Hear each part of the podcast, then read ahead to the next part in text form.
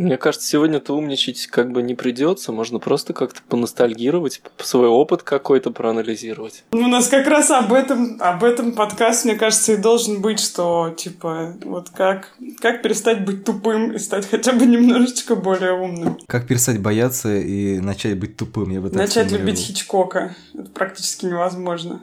Или Линча. Например. Нет, вот ты... Линч? Линча невозможно полюбить. Вот давай-ка оставим это на подкаст. Да, давай, давай. Ты, блядь, когда-нибудь начнешь, Лёш, сейчас уже скоро будет полночь.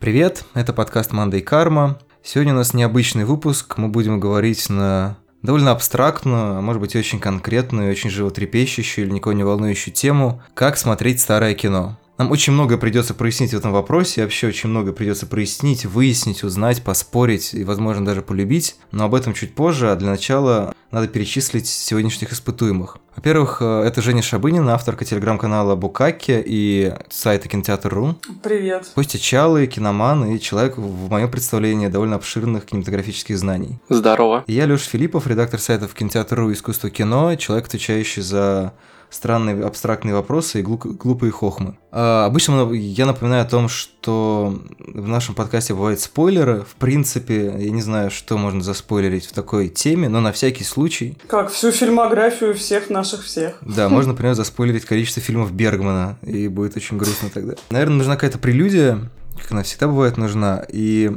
просто как вообще появилась эта тема, мы с Женей обсуждали на, не знаю, можно ли это назвать корпоративом, но, в общем, недавно мы обсуждали старое кино, и мне показалось, что старое кино это такая вещь, которая существует в двух регистрах в каком-то представлении современного зрителя. Это либо какая-то такая старая замшелая вещь, к которой нужно очень сложно и долго подступаться, либо есть условно киновеческая точка зрения, что раньше было лучше, и вот когда-то давным-давно, когда камера еще снимала в лучшем случае одну минуту на пленку, было вот самый расцвет, а потом сплошная деградация. Да, оба как бы этих подхода довольно э, радикальны и далеки от истины, и поэтому, наверное, интересно поговорить, как бы что нам мешает смотреть старое кино, как на него настроиться, и нужно ли на него настраиваться, и вообще вот как-то вот про все это поговорить.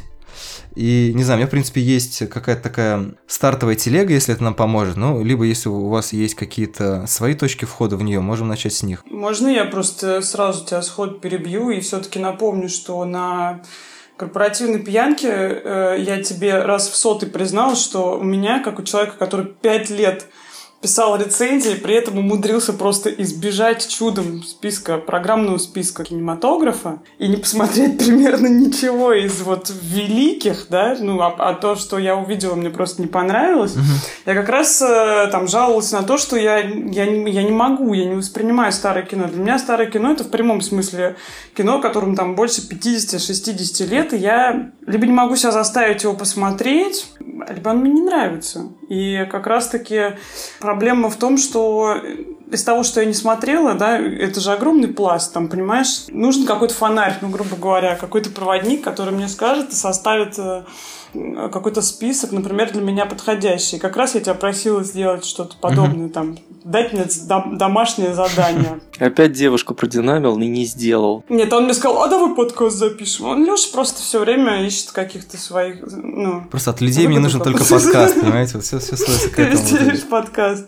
Но в итоге, да, мы с ним договорились, что Леша будет пытаться как-то понять вообще мои вкусы, хотя они пи***ц какие вульгарные, по-моему, ну, когда я составляла список своих любимых фильмов, по ним понятно примерно, какие у меня вкусы. Вот, и пообещал мне обра... ну, сделать из меня, короче, Галатею. Мой пигмалион. Костя, еще не так много времени просто прошло, чтобы можно было говорить о том, что Мистер я кого-то кинул. Чипс. Так что это, это еще как бы дедлайны даже не начались. А, ну я, я думал, может быть, это было там год или пять два лет назад. да. О, нет, нет, парочка дней там назад. Уже, уже устарели все фильмы, которые с тех пор сняли. Уже и да невозможно смотреть. А началось это просто с того, что я посмотрела Бергмана, по-моему, второй фильм в своей жизни Бергмана. Первый был «Сцену супружеской жизни», который мне не понравился. А а второй вот как раз на днях я посмотрела «Осеннюю сонату». Он мне тоже не особо понравился. Он хороший, я это прекрасно понимаю. Но как фильм он не, не зашел. Потому что он очень разговорный. Он скорее как сеанс психотерапии. Не очень типичные фильмы для Бергмана, они для начала цветные.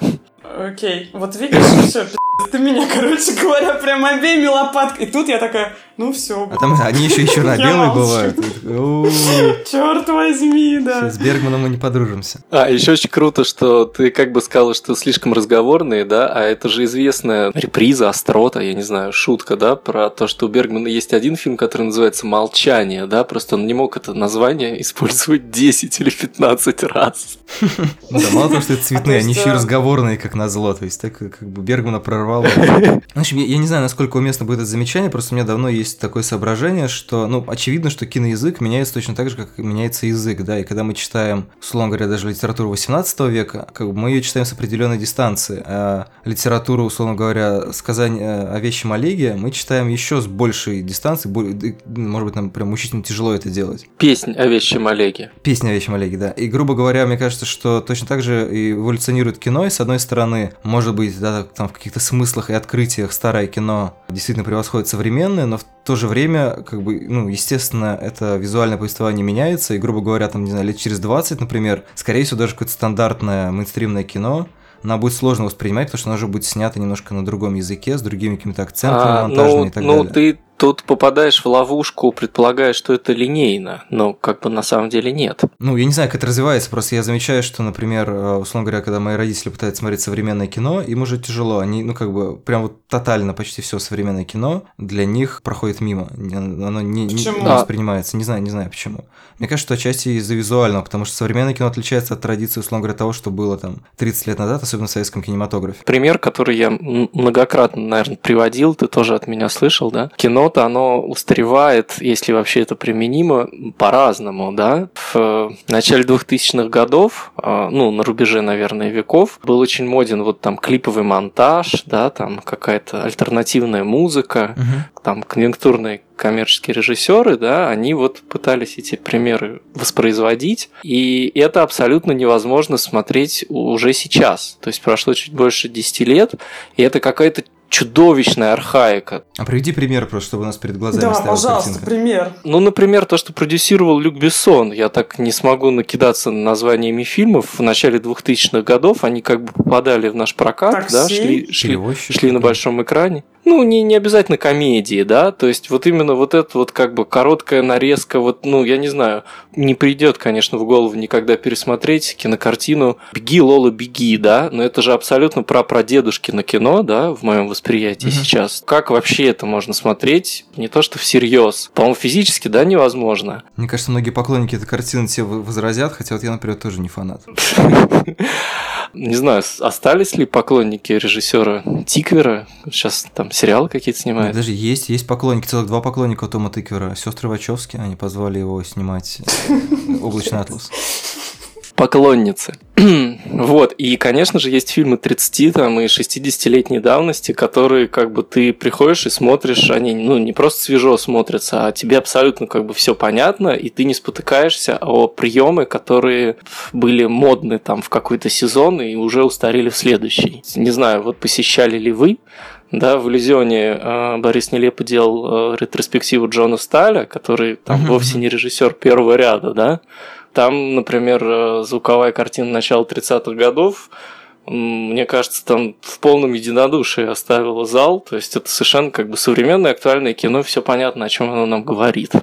Вот, при том, что те же люди, я как бы не буду их перечислять, но они как бы часто могли встретиться на каком-нибудь новом фильме, категорически там разделиться в своих мнениях о нем. Ну вот это интересное наблюдение, сейчас пока мы давайте в эту сторону свернем, то, что на самом деле очень часто, мне кажется, устаревают так называемые как раз режиссеры первого ряда, потому что мы к ним настолько присматриваемся, настолько прислушиваемся к их не знаю, киноязыку, интонации и темам, и настолько придаем этому значение, что, соответственно, последующие режиссеры, возможно, с ним полемизируют. И таким образом пытаются отменить эстетику, да, то есть, соответственно, на смену клиповому монтажу пришло медленное кино, на смену медленному кино пришло что-то еще. Ультрамедленное кино. Ну, ультрамедленное кино, да, то есть, как бы на смену медленному кино пришли картины в галерее. Ну, ну какая, знаете, такая радикальная игра. Но просто мне кажется, что на, самом, на самом деле весь кайф вот в этом открытии старого кино как раз не только в том, чтобы посмотреть каких-то признанных мастеров, да, и найти в них какую-то связь с э, тем, чтобы, условно говоря, актуально, но и в том, чтобы откопать каких-то неожиданных, да, то есть вот режиссер Сталь, который ничего не видел, да, вот это наверняка кла- классное открытие, потому что ты новыми глазами смотришь на эпоху и на кинематограф вообще. Вот это как раз то, о чем э, я тебе пыталась там сказать заплетающимся языком,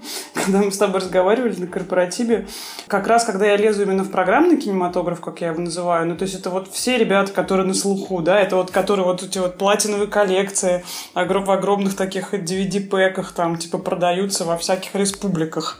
Вот, там, Спонсор я не знаю, подкаста «Магазин Республика». Угу. Вот, и, понимаешь, с этими ребятами возникает действительно проблема. А когда ты наталкиваешься случайно, натыкаешься на каких-то, ну, не знаю, э, на что вот, где вот как раз нелепо любят вот покопаться, например, случайно я открыла журнал «Сеанс», там, я не знаю, в 2011 году.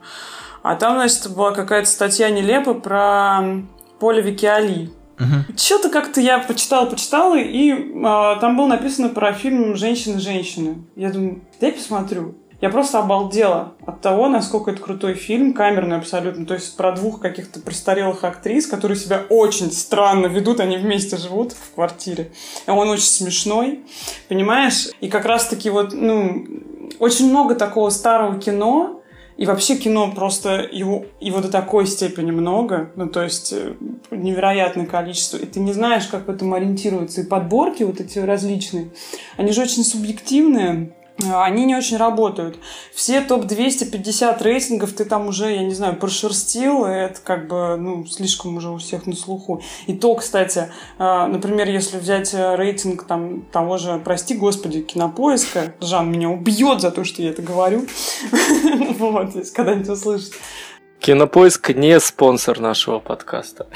Если почитать там их э, топ-250, периодически туда заглядывать, он же постоянно обновляется, потому что люди сейчас заходят на сайты типа, ну, вот, типа там кинотеатр, кинопоиск, IMDb, и ставят э, рейтинги новым фильмам, но старым фильмам э, гораздо реже, и поэтому старые фильмы, они как лента Фейсбука, знаешь, они просто падают, падают, падают куда-то в какой-то архив забытия. И в итоге вот все вот эти вот рейтинги, типа 300 лучших фильмов всех времен и народов, ну, там, конечно, «Побег из Шоушенка», наверное, будет до святых мудей просто держаться, я не знаю, в первой десятке, но все равно вот выталкивают вот эти эти вот новые фильмы, их типа, Мстители, которые просто, на мой взгляд, смотреть в принципе, ну, как невозможно. Понимаешь, а в то же время там а, кто-то считает, что это очень хороший фильм. И поэтому как раз проблема в том, что непонятно, как искать это старое кино. А при том я чувствую, например, огромную потребность в этом, потому что я сейчас нахожусь как раз-таки в состоянии страшного дефицита при иллюзии как бы изобилия. То есть, несмотря на то, что я могу в любой момент включить фильм любой, да, у меня там есть подписка на Netflix, там еще что-то, все сериалы к моим услугам, блин, Рутрекер, там, РБГ, все торренты мне нечего смотреть. Я просто не знаю, что смотреть.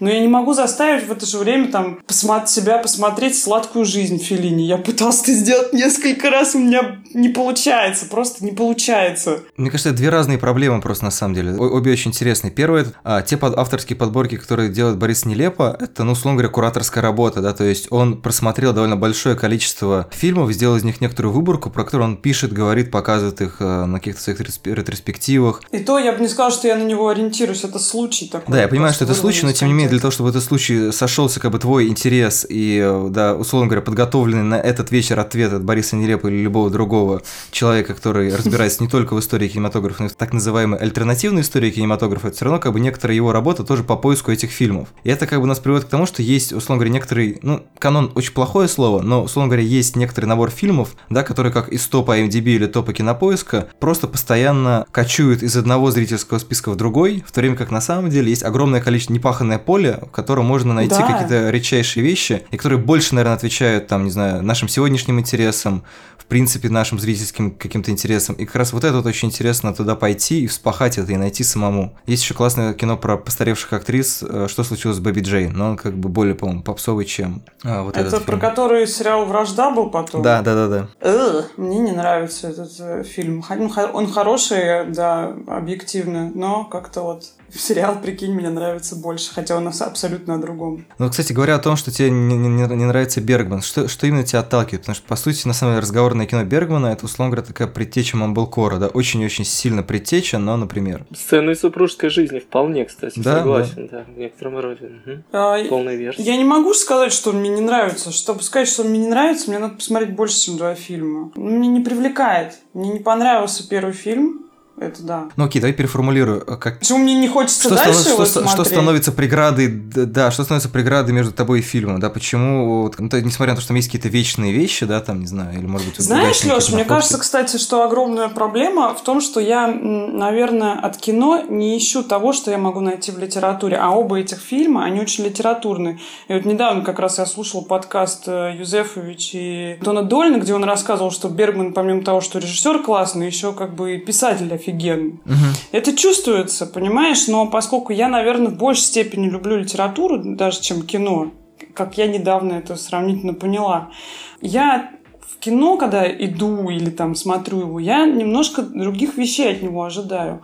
А Толстого я могу, например, почитать, понимаешь, а не посмотреть. Я не знаю, как это объяснить. Но для меня разговорный фильм с такими вот очень статичными сценами не очень привлекательный. При этом, странным образом, тот же Рой Андерсон, который, в общем-то, славится тем, что абсолютной статикой, даже какой-то гипертрофированный, гротескный. Меня он прет и завораживает, и я могу его смотреть. Но, прости, между мной и Роем Андерсоном как-то поменьше лет, чем между мной и Бергманом. Хотя вещи, о которых говорит Бергман, гораздо более универсальные, гораздо более понятные, чем то, о чем говорит Рой Андерсон, который хуй знает, о чем говорит на самом деле. Я не очень понимаю, что сказать, о чем речь. Рой Андерсон это вот история любви, история подростков, первая любовь. Это, по-моему, вообще со всеми случалось. Нет, Абсолютно подожди, последняя Андерсон картина, это типа который этого. голубь, блин, сидит на ветке.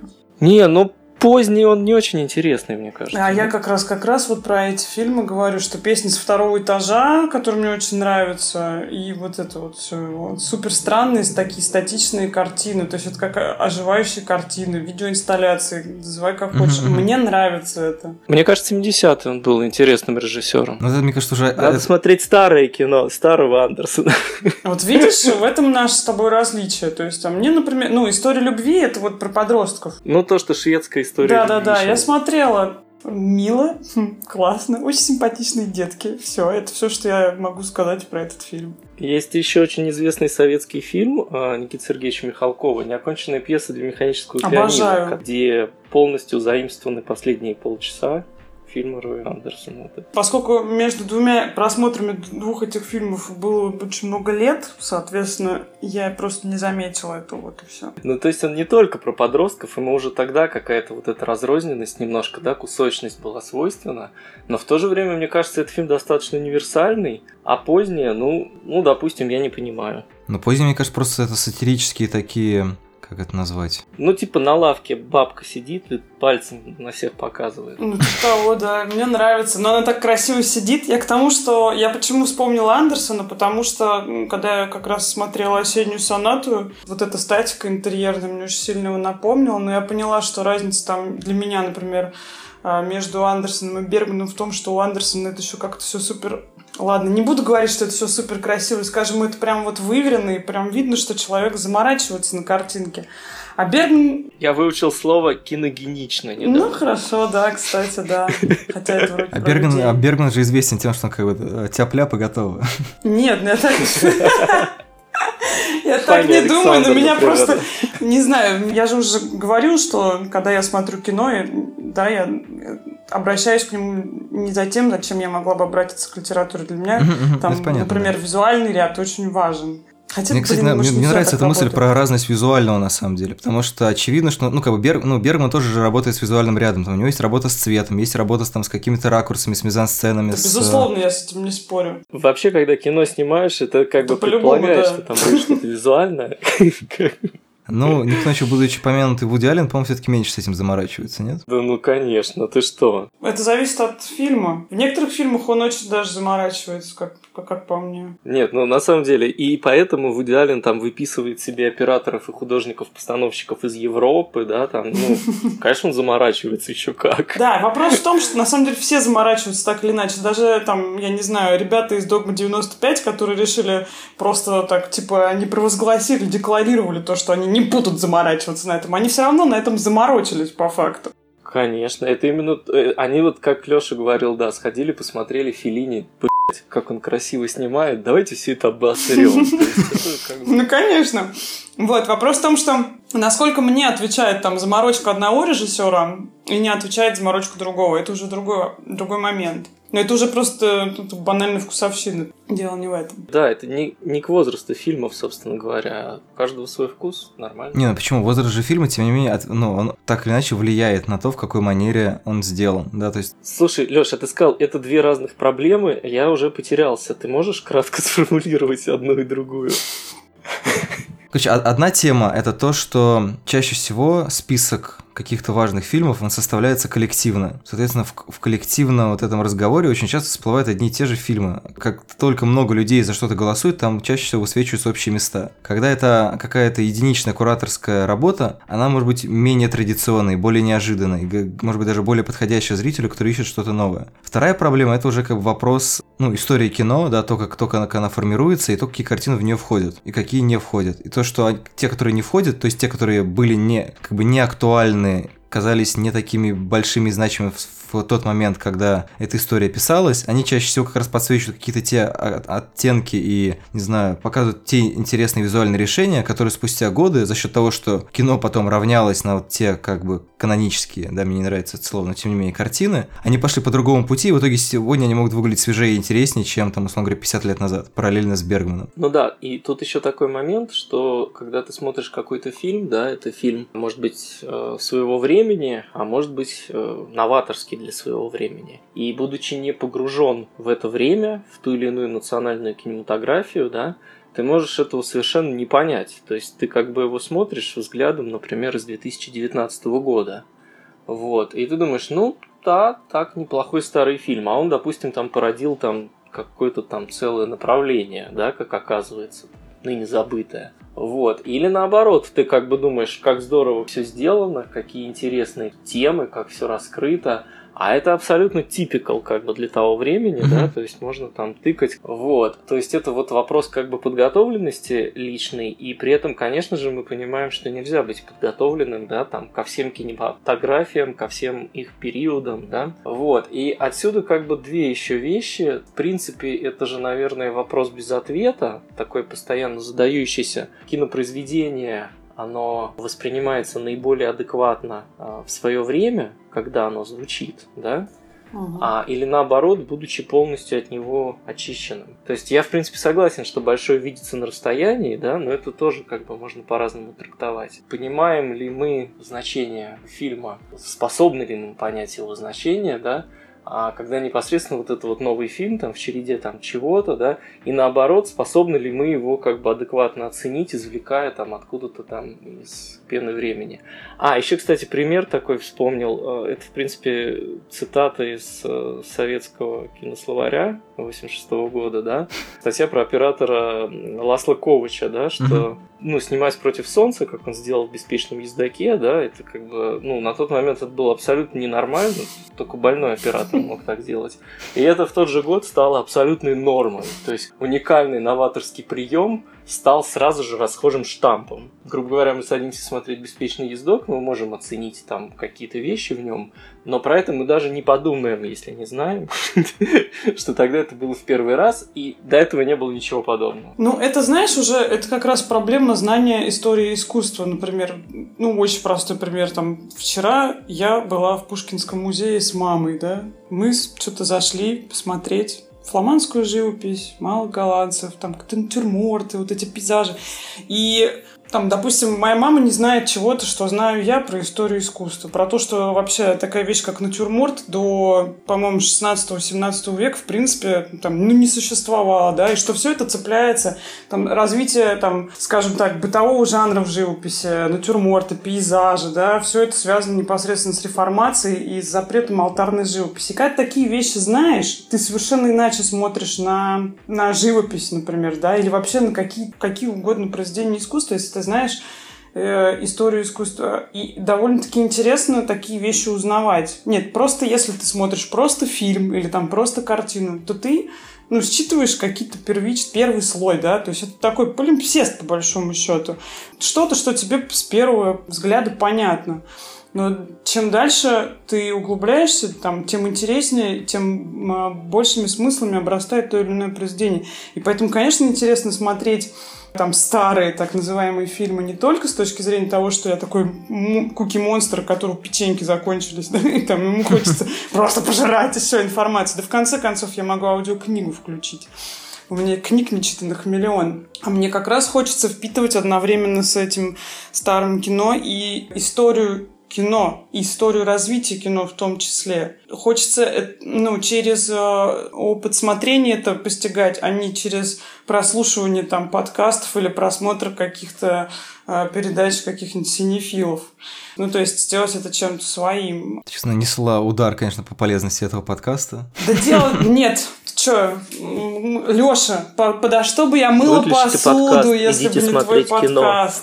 Ну, в общем, по большому счету, да, конечно, нужно просто смотреть побольше фильмов, но в итоге все равно, на самом деле, все мы нуждаемся в этом комментарии в дополнительном, понимаешь, во всех этих подкастах, mm-hmm. во всех этих статьях, потому что хуй ты из фильма узнаешь, что, ну, было так, а стало так, это вот вчера это еще было новаторством, сегодня это норма, а ты такой сидишь и даже не понимаешь об этом. Все равно эта информация нужна, потому что она как-то все это раскрашивает в какие-то дополнительные цвета, и это становится интересно. Хотя это, конечно, с точки зрения какой-то практики абсолютно не несет никакой функции вообще. Мне на самом деле интересно, как ну, вы преодолеваете вот это вот сопротивление материала, условно говоря. То есть, ну, понятно, что иногда ты сел, включил, и вдруг что-то тебя так вот завертело из первой сцены, тебе там, не знаю, по каким-то эстетическим причинам, или по сюжетным, или там, не знаю, актер или актриса интересный, и ты, и ты подключился. Да, я сейчас говорю не о том, что нужно себя пересилить, не о том, что ты должен сесть и подготовить себе какую-то киноведческую справку, и такой, так, ну все, я настроился, так, я знаю, значит, какую роль в истории жанра играет этот фильм, я прочитал все, что происходило в 42 году, там, не знаю, где-нибудь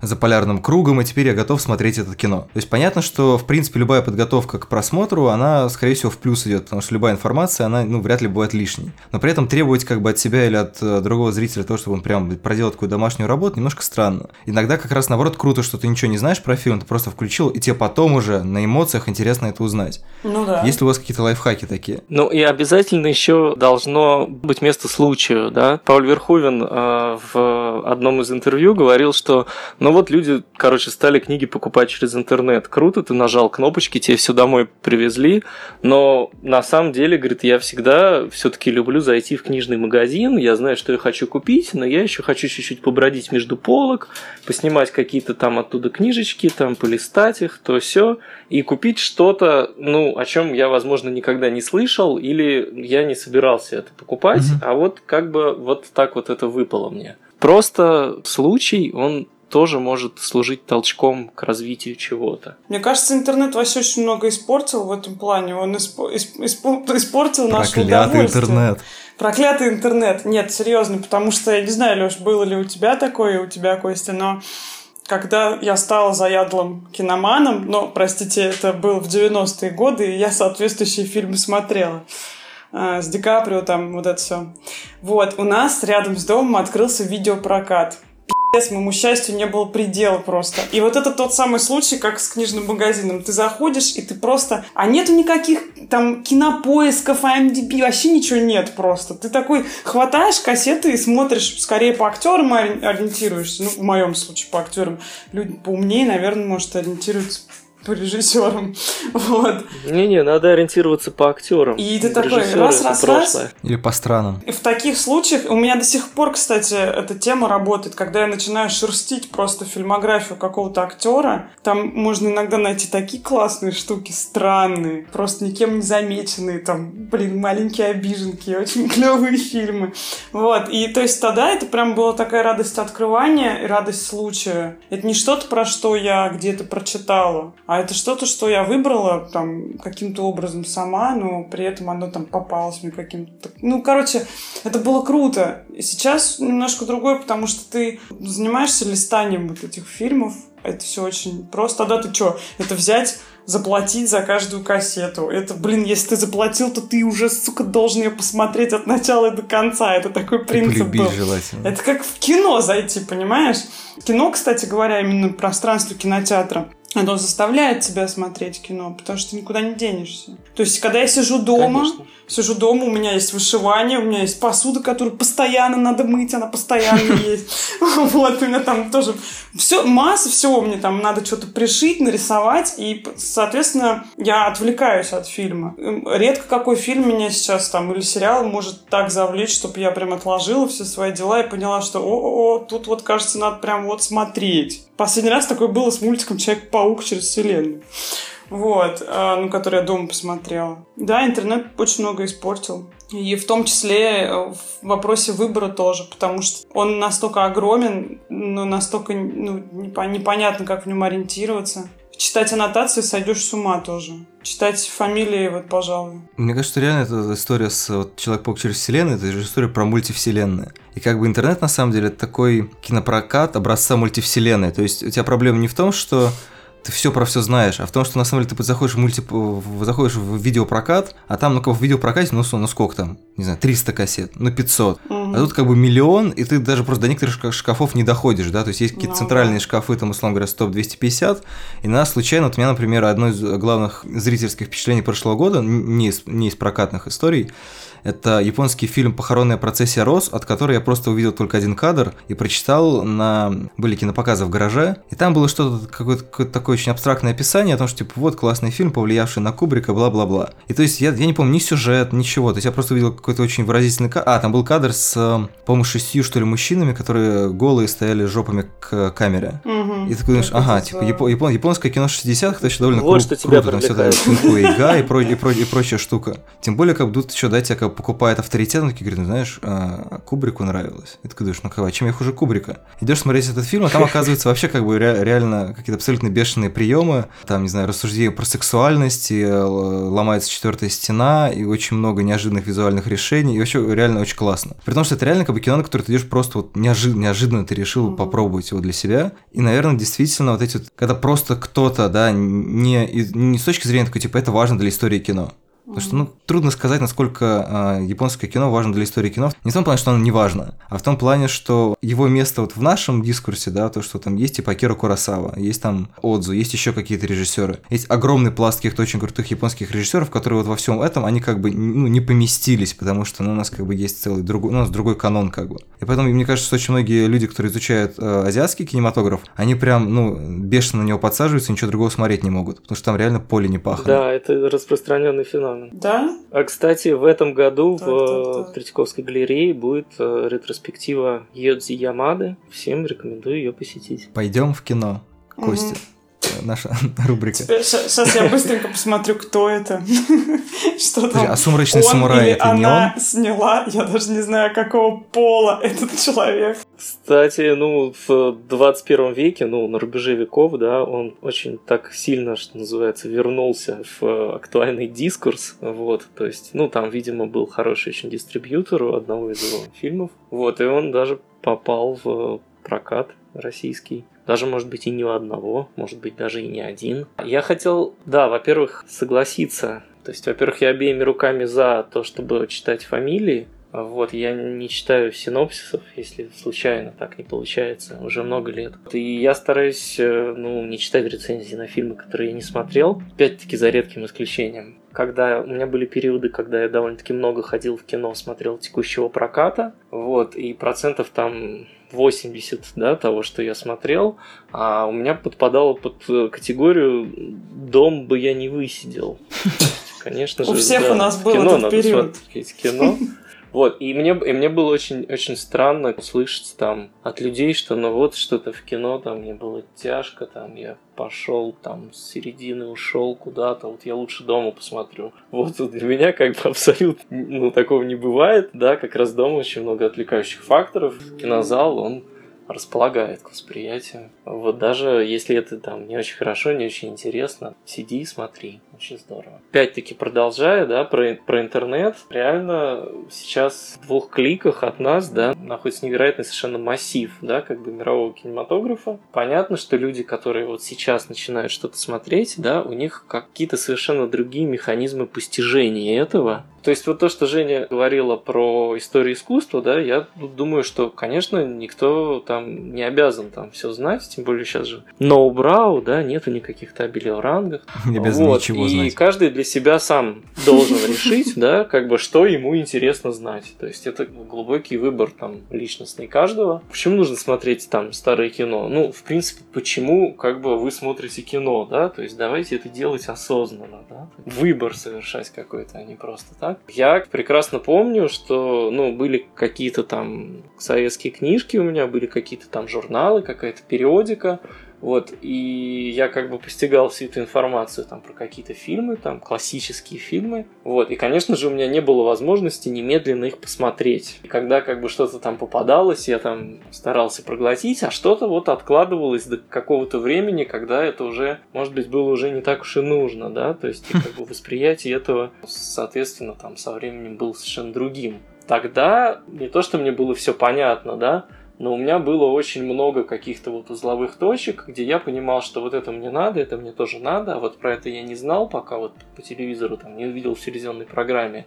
Но, конечно же, сразу же понял, что это тоже мне надо. Как э, Квентин Тарантино рассказывал про свое детство, что показывали по телевизору там сериал а, «Человек от дяди», да, и ты как бы понимал, что ну вот здесь и сейчас, и больше никогда. То есть вот сейчас все, ты должен бросить все, как бы уйти со двора и смотреть. Вот мы смотрели там Дисней по пятницам, мое поколение, да, потому что вот как бы вот этот час, вот, когда ты можешь это увидеть. То есть не было никаких повторов, не было никаких там кассет, DVD, да, там нельзя было ничего посмотреть онлайн. Соответственно, вот когда там в 90-е годы там показывали по телевизору какие-то фильмы, там смотришь фильм в телевизионном эфире, ты записываешь там фильм на видеокассету, который идет по соседнему каналу, и там еще там идет фильм по третьему каналу, и друг его тебе записывает, потому что необходимо это все ухватить, да?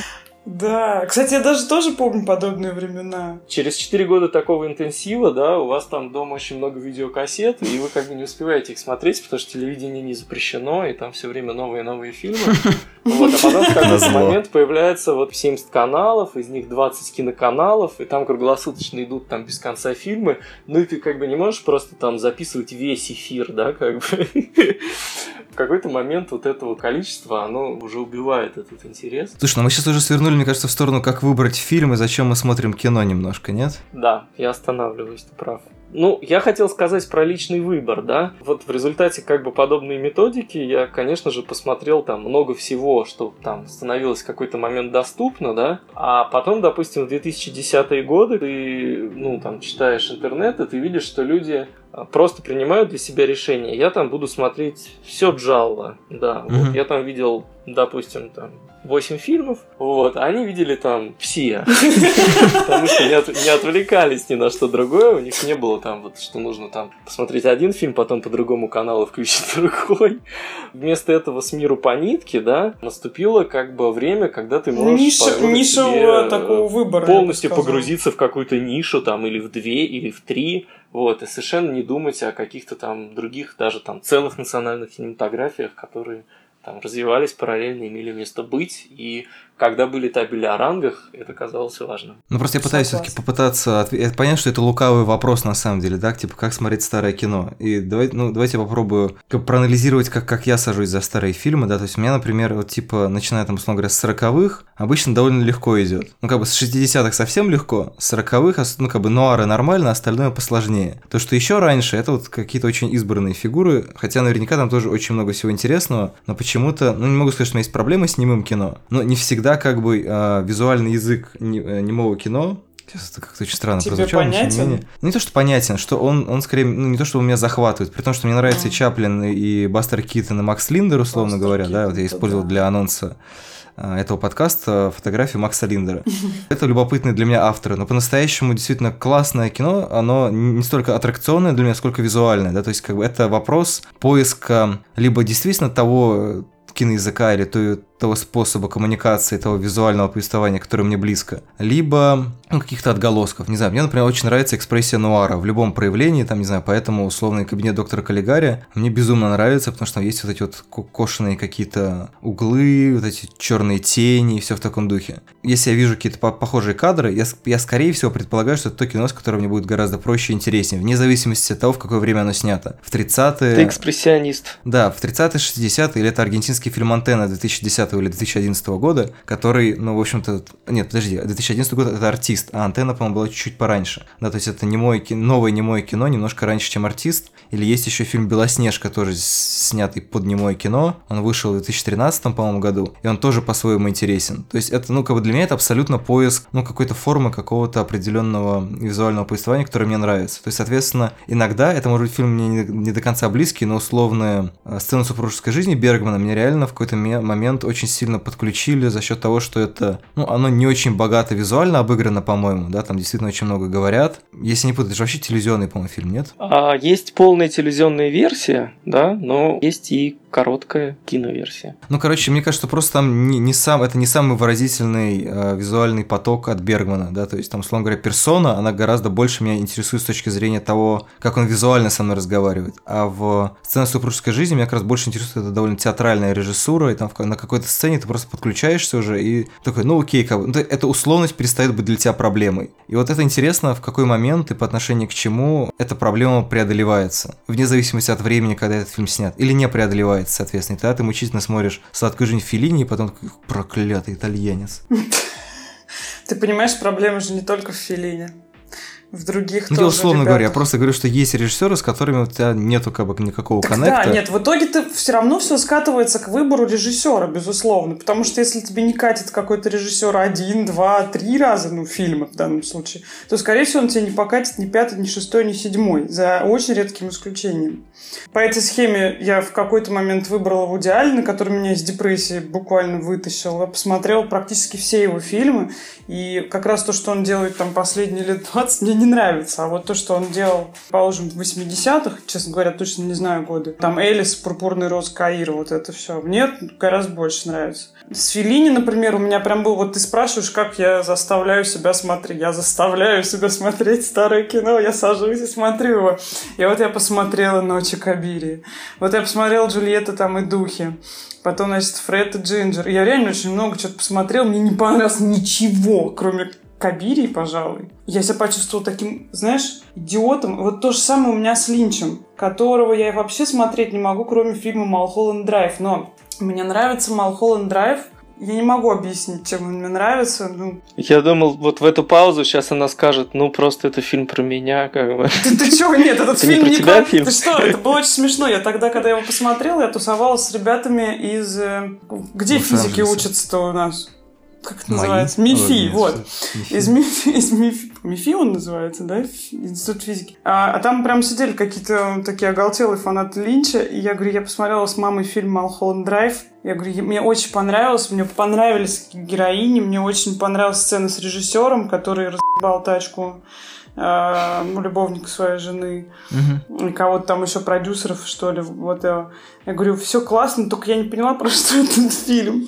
Я потом позже... Про самоубийство. Да, но мне как-то потом сказали, что Малхолланд Драйв это, по-моему, такой типа попури из всего того, что он хотел бы где-то когда-то сделать, но не сделал, поэтому он не растерялся и собрал это вот все в одном флаконе. Но ребята из Просто Мифи... красивый фильм про то, что у девушки не получилось, как бы. Про девушку в беде, да. Мне чуваки из Мифи рассказали, о чем этот фильм. Клянусь, я целых пять минут даже помнила. Там было прям все по полочкам разложено. Ну, как только эти пять минут прошли, я моментально забыла. Но они там, они нашли смысл, что самое смешное. Вот. А, но это вот единственный фильм, который я смогла посмотреть. Я пыталась начинать смотреть «Шоссе в никуда», «Синий бархат». Тут это просто невозможно. Невозможно. Не могу. Никак. Мне кажется, что если бы ты тусовалась с людьми, которые, я не знаю, что-нибудь типа, ну, занимаются там прокладкой дорог, строительством мостов или там, не знаю, из института дизайна, там, не знаю. Блин, да я думаю, что, понимаешь, шитья. есть момент э, своевременности. Ну, как бы, знаешь, это как с Толкином. Вот если ты его в 14 не прочел, я не думаю, что в 33 тебе зайдет, как бы, понимаешь? То есть хороша ложка к обеду. Может быть, Линч хорош бы был бы для меня, если бы я его, скажем, посмотрела в каком-то 14-летнем возрасте, просто потому что я бы не посмотрела ничего к этому возрасту подобного больше, понимаешь? Но как-то, во-первых, это просто не моя эстетика, по всей видимости, потому что я больше там покустуриться в идеальную Альмадовру. Вот по таким ребятам, цветастым, кричащим, uh-huh. выясняющим со своим психиатром до седых мудей там отношения, вот. И со своей идентичностью, и с чем там еще. Люди, которые могли бы торговать крабом где-нибудь на побережье, я бы их так а, Я на самом деле просто очень люблю ясность. И для меня практически все, что не ясно и специально нарочито не ясно, когда эстетика, собственно, режиссера на этом строится, а Линч, он такой, на мой взгляд, я могу ошибаться, конечно, то тогда я просто иду на я не понимаю, и такая, ну ладно, ребят, это не про меня, не для меня, я пошла. Но все равно масса других случаев, когда, ну, скажем так, менее экстремальный, что ли, режиссер. Все-таки Линч, он действительно странный, особенный. Но когда более, как сказать, я не знаю, я, например, всем очень нравится фильм «Фотоувеличение». А мне нет. Ты так сказала всем, как будто, знаешь, типа выходишь во двор, идешь там, не знаю, в магазин, и по пути все таки блин, фотоувеличение мой любимый фильм. Ну, всем, с кем я общался на эту тему, разумеется. Не знаю, короче, я, про... я вообще помню, с итальянцами какая-то проблема, я не могу их смотреть вот этих всех крутых итальянцев типа 60-х, 70-х годов. Мне в свое время тоже не понравилось фотоувеличение, потому что для меня это было слишком отстраненное кино. То есть мне кажется, что сейчас мне было бы интереснее его посмотреть, я планирую пересмотреть. Но для меня вот эта вот супер-супер большая дистанция, да, то есть это вот как бы кино, снятое фотоаппаратом, для, ну, как бы мне, видимо, было рано, когда я его смотрел. Да, проходясь как, как раз по списку вот этих важных фильмов, и, ну, у меня не было очевидного инструментария для того, чтобы как-то с этим кино взаимодействовать. Такой, типа, ага, ну понятно, что он там на фотке увидел. В конце они играют теннис без мяча, ну, хорошо. Знаешь ладно. еще, что меня поразило? Недавно я посмотрела фильм, который, типа, такой считается тоже... Ну, не культовый, это, конечно, не то слово. Классическим. Бассейн, по-моему, да? С Делоном и с угу. этой Король Буке. Боже, какой, ну, Нет, боги, с, Роми Шнайдер А, Робби Шнайдер. Я прям, я, я смотрела этот фильм, я, во-первых, я, к сожалению, э, до этого посмотрела «Большой всплеск». Да, вот это худший фильм в истории кино, по-моему. А ты знаешь, э, я его по-другому смотрела. Я смотрела на пейзажи и на костюмы. Вообще на то, как там Тильту Свинтон оформили в очередной раз офигенно костюмер. И для меня, мне он очень понравился именно визуально. А по смыслу Ты, он абсолютно что тупой. Гуаданина итальянец. Да, я понимаю, да. Я же не говорил, что у меня проблемы со всеми итальянцами, с современными а, ну, итальянцами. Я просто уточнил, нет. вдруг есть такой, ах, он итальянец, какой плохой фильм. Нет, нет, да. Я про, я про старых итальянцев. Мы же про старое кино говорим. Гуаданини все-таки Ну да, да туше. Ага, так что вот. А, понимаешь, поэтому и сложно, почему людям нравится там фильм «Бассейн», а мне, я смотрю его, и мне кажется, он пиздец наигранный, все ужасно там играют, абсолютно тупые диалоги. Я не могу на это смотреть, еще все ужасно. И когда начинает танцевать мама Шарлотты Гинзбур, я прям покрываюсь красными пятнами от стыда за нее. Странно, понимаешь, очень странно. Как... А ведь когда-то, наверное, этот фильм произвел на кого-то неизгладимое впечатление, там, я не знаю, на целую нацию, блин. На Гуданьина, очевидно. На Гуданьина, да. А, Леша, а у тебя был паблик на тему, какой режиссер хуже, Гуданьина, Сарентино или Гарона? А Гарона что снял? А, страшные сказки. Современный итальянский режиссер. Гамуру. А, на самом деле, да, надо, надо бы потихоньку закругляться. Я не знаю, есть ли у Кости какой-то, не знаю, рецепт с его взаимодействия с фильмами, какая-нибудь исповедь напоследок? Исповеди не будет, а, ну, не знаю, собственно, мы коснулись вопроса. Я за осознанность. Смотреть любое кино нужно осознанно, и при этом, конечно же, это диалектический тезис такой, да, то есть нужно оставлять место случаю. То есть ты как бы не знаешь, что тебе проведение пошлет, это может оказаться тебе очень нужно. Встречный вопрос. Как, как э, сделать случай в ситуации, вот, когда ты сидишь дома, не выходишь из дома, но зато у тебя есть интернет? Вот как? Слушай, ну просто ты э, можешь набрать что-то в поиске, например. Что То есть слово? в видеозаписях в социальной сети vk.com, например, да, или можно набрать там, ну, выбрать только длинные и поставить какой-нибудь год, да, вот такой вариант, 67-й. Угу. Какие длинные фильмы были в 67 году, да. И просто по названию, например, выбрать. То есть вот поиграть, с- поиграть с собой и как бы с судьбой, да, вот в нечто вот такое, это как бы, мне кажется, ну, может быть продуктивно с учетом вот этой вот как бы доступности всего на свете. Мне кажется, Костю нельзя оставлять рядом с револьвером никогда. Он Да, он, он даст волю случаю, думаешь? Ну, как, Женя, мне не показалось, что ты как-то с предубеждением на самом деле относишься к старому кино. Не любить каких-то режиссеров совершенно нормально. Вот, то есть, ну, Более мне того, кажется, необходимо, мне кажется, чтобы не которые- любить ну, всех. ну, ну, ну да, ну да. Просто объясню, мне кажется, как еще я для меня, наверное, очень важно действительно актеры. Я очень я лю- ну, любуюсь актерами, поэтому Я обеими руками когда за, они я мои, так же ну, делаю. то есть, если я очень люблю, как он выглядит, например, я обожаю, как выглядит Пол Ньюман, я посмотрю всю фильмографию Пола Ньюмана просто, чтобы полюбоваться. И режиссерскую, кстати, очень советую. Ну, то есть для меня, например, это работает так скорее. Или, или по режиссерам тоже я начинаю уже бегать. То есть у каждого из нас в любом случае есть какие-то ориентиры. И, кстати, вот эта тема по, по- походить по фильмографиям актеров, она правда очень классно работает. Иногда прям очень неожиданные вещи можно найти. Особенно это касается европейского кино, там немецкого, французского. Не, я вот хотел вернуться как бы к понятию осознанности, потому что, ну, очень часто, не знаю, наверное, вы тоже это наблюдаете, люди, грубо говоря, смотрят один и тот же сериал, да, или там интересуются мнением друг друга о каком-то новом фильме. Но они не могут ответить там на вопрос, зачем им на самом деле это нужно, почему они решили это смотреть. Мгм. Вот. И вот Леша мне как-то объяснил там про хейт-вотчинг, да, когда люди вроде как не- ненавидят сериал, да, но все равно там каждую неделю ждут его новую серию, ну и как бы вроде как могли бы продуктивнее провести время, им не нравится, но все смотрят, они тоже продолжают А что смотреть. такое существует? Ну вот Леша мне рассказал, я потом почитал немножко а, да, американскую прессу. Существует, конечно. Это Честно говоря, э, кажется, то, что, что нас половина кассы окружает. Короля Льва нового это хейт-вотчинг абсолютно, нет? А, Я думаю, что ну там больше половины людей, которые смотрели вот этот длинный сериал Игра престолов, да, как бы, ну они же его ненавидят и все время как бы рассказывают друг другу какое-то говно. И так как бы проходит Да, их я жизнь. очень любила, просто поэтому его и смотрела. Ну, окей. Ну, это, это-то нормально. Хорошо, это Вот, я. Я последние есть- два сезона досмотрел с трудом. До, до них нормально, последние два с Скрижища трудом. зубами. Да-да, а, я Леша спросил, когда он пожаловался при мне, зачем ты это делаешь? Он, ну, у меня типа такая работа, ну ладно, если там тебе за это платят. Ну, вопросов тогда нет. Ну, как бы очень часто хочется спросить Слушай, человека, мне было интересно, начинает во что вы рассуждать. вырвали. То есть, мне как бы, если я не получаю эстетического удовольствия, если не получаю сюжетного удовольствия, мне это интересно с точки зрения того, как бы, о чем это вообще все. То есть, в принципе, у Ну меня да, очень, очень бы, редкие ситуации, в Почему которых это я, типа, смотрю популярно? В чем феномен? Часто людей, которые рассуждают, допустим, о там, новом там, современном российском кино, хочется спросить, вам что за это платят, что ли, вот это все смотреть? Ну, Нет, как, тогда Ладно, почему? Пока, пока Как мы жизнь не- одна, не- она очень не коротка. пришли к тому, что ты э, просто будешь все российское кино. Слушай, я смотрю российское кино просто тупо каждый раз, как э, фанаты футбольные смотрят чемпионат мира. В надежде. Зачем еще это делать? Это то же самое. На чудо, надеемся. История из прошлого. Быстро хотел рассказать историю из прошлого. Это 89-й, может быть, 90-й год. В ДНХ, ну, лоток на улице стоит такой стол с кассетами, видеокассетами. И, значит, люди там смотрят, ну, типа, продаются кассеты, надо знать, что за фильмы есть. А Вот. И чувак один продавцу говорит, как вам не стыдно? Кассета с фильмом 48 часов. Этому фильму уже лет 5, наверное.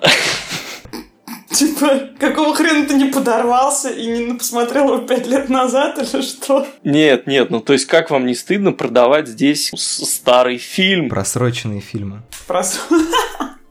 То есть у человека в голове, возможно, тоже было там представление там, о какой-нибудь классике, я не знаю, а может быть и не было, да, и он просто предъявил, ну это же, 48 часов, как бы, как бы, нахуй тут нужен, нам нужны только новые. Москву. То есть вот это как бы на меня в детстве произвело сильное впечатление. Для меня это как бы сразу сформулировал дурак, что ли. С тех пор как бы так все вижу что нет да, старого пор кино. не смотрел хорошее, фильм плохое. часов. Посмотри, и, кстати, интересный сиквел, хотя его порезали сильно. Мне кажется, я сейчас его посмотрю. Вот, ну что, мы нашли Жене занятие на вечер. Давайте прощаться. Не знаю, я надеюсь, честно говоря, что, может быть, если вдруг слушатели захотят делиться какими-то своими находками, мы это вполне можем делать как бы благодаря магии интернета. Впрочем, я не уверен на самом деле, что это прям Нет, супер так не необходимо, но может попытка не пытка. Ну, потому что мы сейчас находимся как раз в среде постоянных каких-то подборок, чьих-то советов. Но эта херня не работает, потому что она полностью тебе как раз-таки это чувство слу- случая и первооткрывания самостоятельного заменяет. А нет ничего лучше, чем в одном из твоих подкастов уже было, когда вы вспоминали, что нет ничего лучше, чем ты просто щелкаешь каналы в телеке, и вдруг цепляешься вот за что-то одно, и потом смотришь один из самых лучших там, фильмов в своей жизни совершенно случайно. Причем, сука, с середины где-то, да, там вообще не знаешь, с чего это началось. Этого нет сейчас в нашей жизни, и как раз эти подборки и прочее, прочее, с одной стороны, вроде как мы в них нуждаемся, а с другой стороны, блин, они как раз это все портят. Тут вот как бы дихотомия, понимаешь, получается. Окей, Это то не проблема. советуйте друг другу фильмы, а, ну, не знаю, смотрите телевизор, видимо, и слушайте Да, подкаст «Мада и карма». смотрите. Всем спасибо, пока-пока. Пока. Пока.